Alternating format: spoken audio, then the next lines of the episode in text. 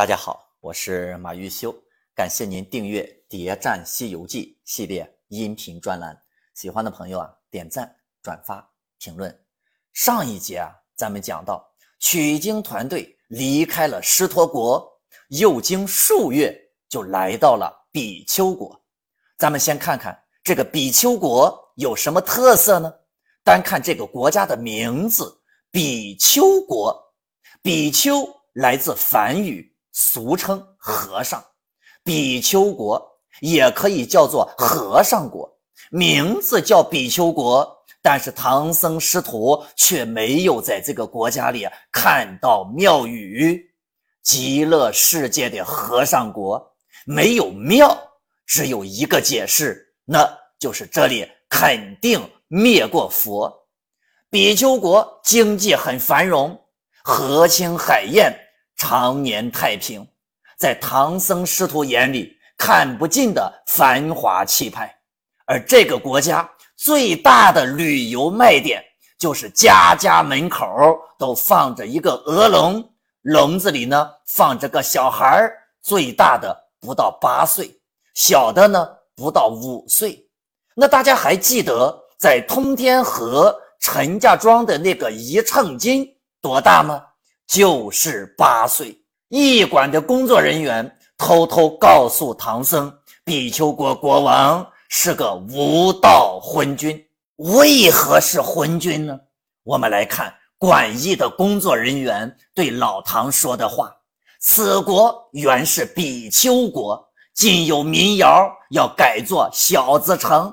三年前，有一老人打扮成道人模样，写一小女子年方十六岁，其女形容娇俊，貌若观音。”进贡于当今陛下，陛下爱其美色，宠幸在宫，号为美后。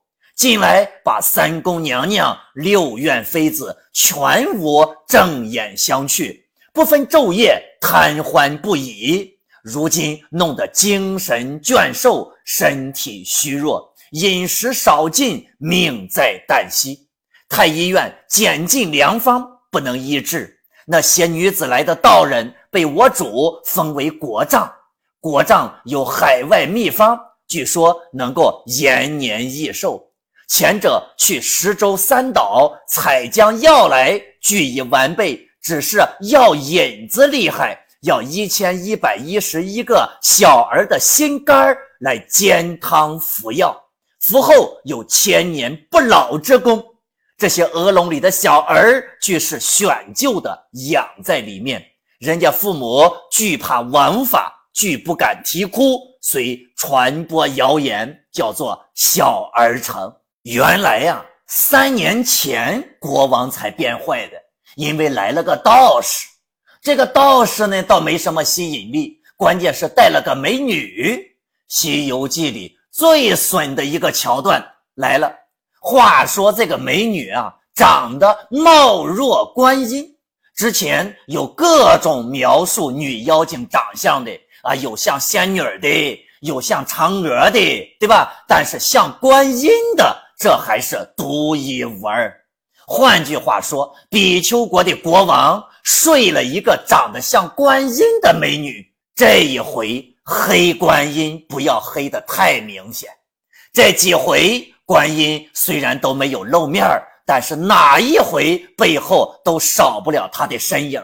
我就在想，肯定是作者怕我们不明白，特地说这个美女啊长得像观音，给我们大家一个暗示，就说观音菩萨也是比丘国吃人世界的共谋，他是个共犯。比丘国王整整折腾了三年。眼瞅着就要死了，道士去了趟十洲三岛采药，回来就要治好国王病的这个药方就找着了，那就是要凑齐一千一百一十一个小儿的心肝。看看这个数据多么的准确呀！三年前的冬天，我们算算，取经团队那个时候走到哪儿了呢？哎，刚好在金都山呢。也就是刚刚离开了通天河，三岛上住的不是别人，刚好就是寿星。那么这个故事我们就这样给它接上了，说观音菩萨把在通天河做的那些实验数据告诉了寿星，寿星呢派自己的心腹来到了比丘国测试一下这个实验成果。那么武装观、通天河、比丘国。这样就形成了一个产业链条。武装观、十洲三岛、珞珈山都参与了长生实验。武装观镇元子根据自己多年对人参果树的研究，得出一个大胆的假设，那就是小孩肉可以长生。并且在观音救治人参果树的时候，把这个研究成果偷偷的告诉了观音和寿星。观音菩萨随即在通天河搭建秘密实验室，针对小孩的岁数和食用它不同的部位所产生的效果做数据比对研究，推导出更具体的一个数据结论。那么具有长生功效的是五岁到八岁小孩的心肝，但是呢，还没等继续深入研究呢，就被取经团队给抄了家了。观音菩萨已经不能再继续做研究了，那么就把这个不成熟的实验成果啊，或者叫结果给了寿星。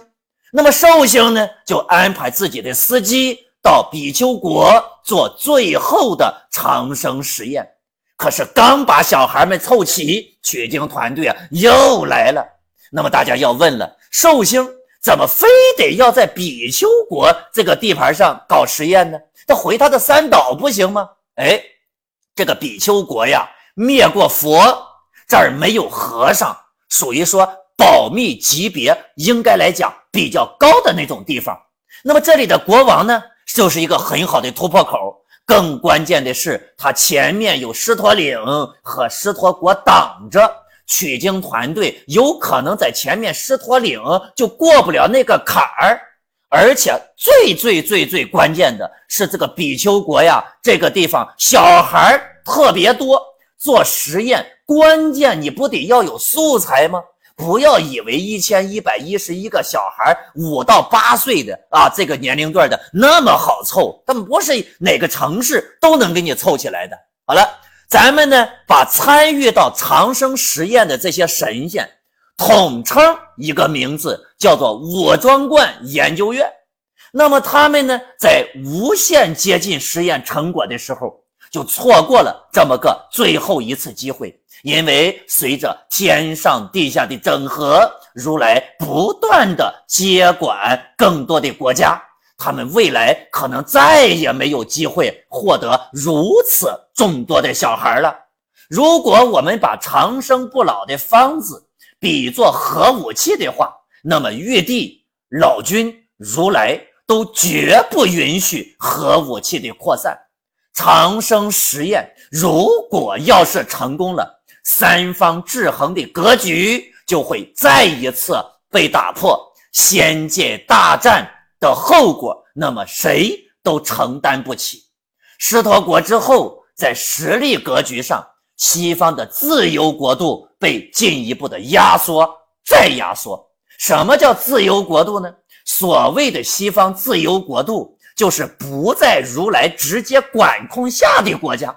那么咱们还可以进一步做一个更大的假设，那么来灵山取经，真的就只有从东往西，也就是唐僧来走的这一条路吗？没准儿有没有从南边往北来到灵山的？有没有从北往南到灵山的呀？甚至来讲，有没有在灵山的西边从西往东走到灵山的呀？有没有其他的取经队伍呀？唐僧这一条线是不是只是取经线路的其中一条线呢？只不过这一条线啊是重中之重罢了。一个完整的取经计划，那么就浮现出来了，就是以取经为名，灵山为中心，从四面八方开始向灵山推进，一切反抗者必须关进牢笼。一切非信徒都必须得要皈依，否则就把你给灭了。那么这整个的计划就叫做净化。比丘国是计划第二天的中午啊，那么就开刀取小儿的心肝，就差一天，这个计划就成功了。可就在成功的前一天，取经团队就这么巧来了，那就功亏一篑。取经团队呀，他就是踩着点来的。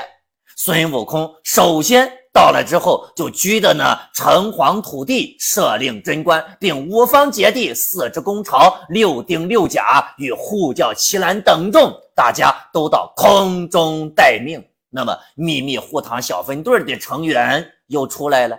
那么大家肯定哈，一早就发现了一个很奇怪的事儿，就是在上一回狮驼岭和狮驼国的时候，咱们的秘密小护堂小分队去哪儿了呢？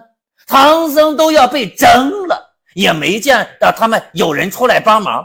那其实呀不奇怪，有两点理由：第一，秘密护堂小分队是观音菩萨找玉帝借来的。蜘蛛精被打死之后，如来和玉帝的交易就告一段落了。那么这个秘密护堂小分队呀，放个假是吧？也不奇怪。那么第二，这个叫避嫌。什么叫避嫌呢？嗨，那在狮驼岭和狮驼国，那是你佛教内部的争斗，而且还是如来揍他舅。那你说清官还难断家务事呢？好了。但是比丘国的这个长生实验，这就涉及到玉帝的切身利益了。那么他们就必须得出场。孙悟空让他们把这些小孩都弄到城外去，好好的照顾，不许他们哭啊，别被人家发现了。次日呢，孙悟空变成一个小飞虫，跟着唐僧一起进宫觐见比丘国国王。顺道呢，去见见那位传说中的老丈人，也就是寿星的那个司机白鹿精，还展开了一场关于佛道的辩论。那么，这个国王道：“朕闻上古有云，僧是佛家弟子，端的不知为僧可能不死，向佛可能长生否？”这个比丘国王对佛教。那是相当的陌生啊！佛教对他而言就是上古的一个传说，而且明摆着就是能让我长生。哎，你说佛能让人长生，我是不信的。那么唐僧呢，还真就给他讲了一个长生的方法，就是什么呢？就是节欲和禁欲。但是对于欲望啊，国丈则认为欲望这个东西。要疏通，不能憋着，否则呀就会反害其身。就好比治水，到底是堵好呢，还是通好呢？如果把佛教理解为禁欲，那还真就错了。佛的本意是不妄语、不邪淫。那么，可是真的要做到，那简直就太难了。那么就只能变成禁欲了。相对两套理论，那国王当然还是喜欢随心所欲的生活。他认为国丈说的更有道理。唐僧在这一局啊，这个辩论赛当中，那简直就是完败，灰溜溜的离开了王宫。等着唐僧一走，国王听说小孩不见了，那心里是拔凉拔凉的呀。国丈给国王出了个主意，说那个东土和尚的心。我观他气郁清净，容颜齐整，乃是个实事修行的整体。自幼为僧，元阳未泄，比那什么小孩的心要强万倍。若得他的心肝煎汤，服我的仙药，保准万年之寿。原来这老国丈也知道唐僧打了十年、打了十世的光棍儿啊。你说人生苦不苦？想想人家唐僧同志是吧？人家可是憋了十辈子呀，他不是十年呢，是不是？那你觉得啊，和唐僧比比，现在是不是感觉自己好多了？好了，咱话说回来，小孩们不见了，肯定是取经团队在这搞的鬼。国丈心中那是一万匹野马奔腾啊！那之后决定要惩罚一下唐僧。话说走之前，老孙告诉老唐，这个国丈啊是个妖怪，让老唐回去等信儿。那么孙悟空给老唐带回去了什么信儿呢？结果孙悟空回来以后就高叫道：“师傅，祸事了，祸事了！”小孩不见了，国王要拿你的心肝做引呀！马上就要有御林军来请你了。那三藏忽闻此言，那唬得三尸神散，七窍烟生啊！老唐直接被孙悟空这一嗓门给吓晕过去了。经过一番抢救，那又是掐人中啊，又是那啥，是吧？老唐那终于算是醒过来了。战兢兢地爬起来，扯着行者啊，孙悟空就哀悼道：“贤徒啊，此事如何是好啊？你若救得我命，我情愿与你做徒子徒孙。”实在不知道该怎么说这个老唐了。唐僧在狮驼岭那受的惊吓，可能到现在还没缓过劲儿来呢。这又是一个雪上加霜啊！好嘛。孙悟空就说了：“让老猪去和泥，老猪去和泥，泥土好找，但是没有水呀，这可咋办呢？”生活小能手猪八戒眼珠子一转，那就有了主意了，用自己的猪尿给唐僧做了张面膜。老孙还真就忍了，把这块猪尿啊弄的面膜放在自己脸上。啊，先做了个猴脸的模子，然后呢，又贴到了唐僧的脸上，吹了口气儿，把唐僧变成了自己的样子。唐僧一闻，哎呀妈，这个味儿啊，差点第二次晕过去。好说，第二天孙悟空就变成了唐僧的样子去见国王。国丈要唐僧的黑心，那么孙悟空又是怎么做的呢？关注我。播放下一节，就为您揭开地球国吃人背后的秘密。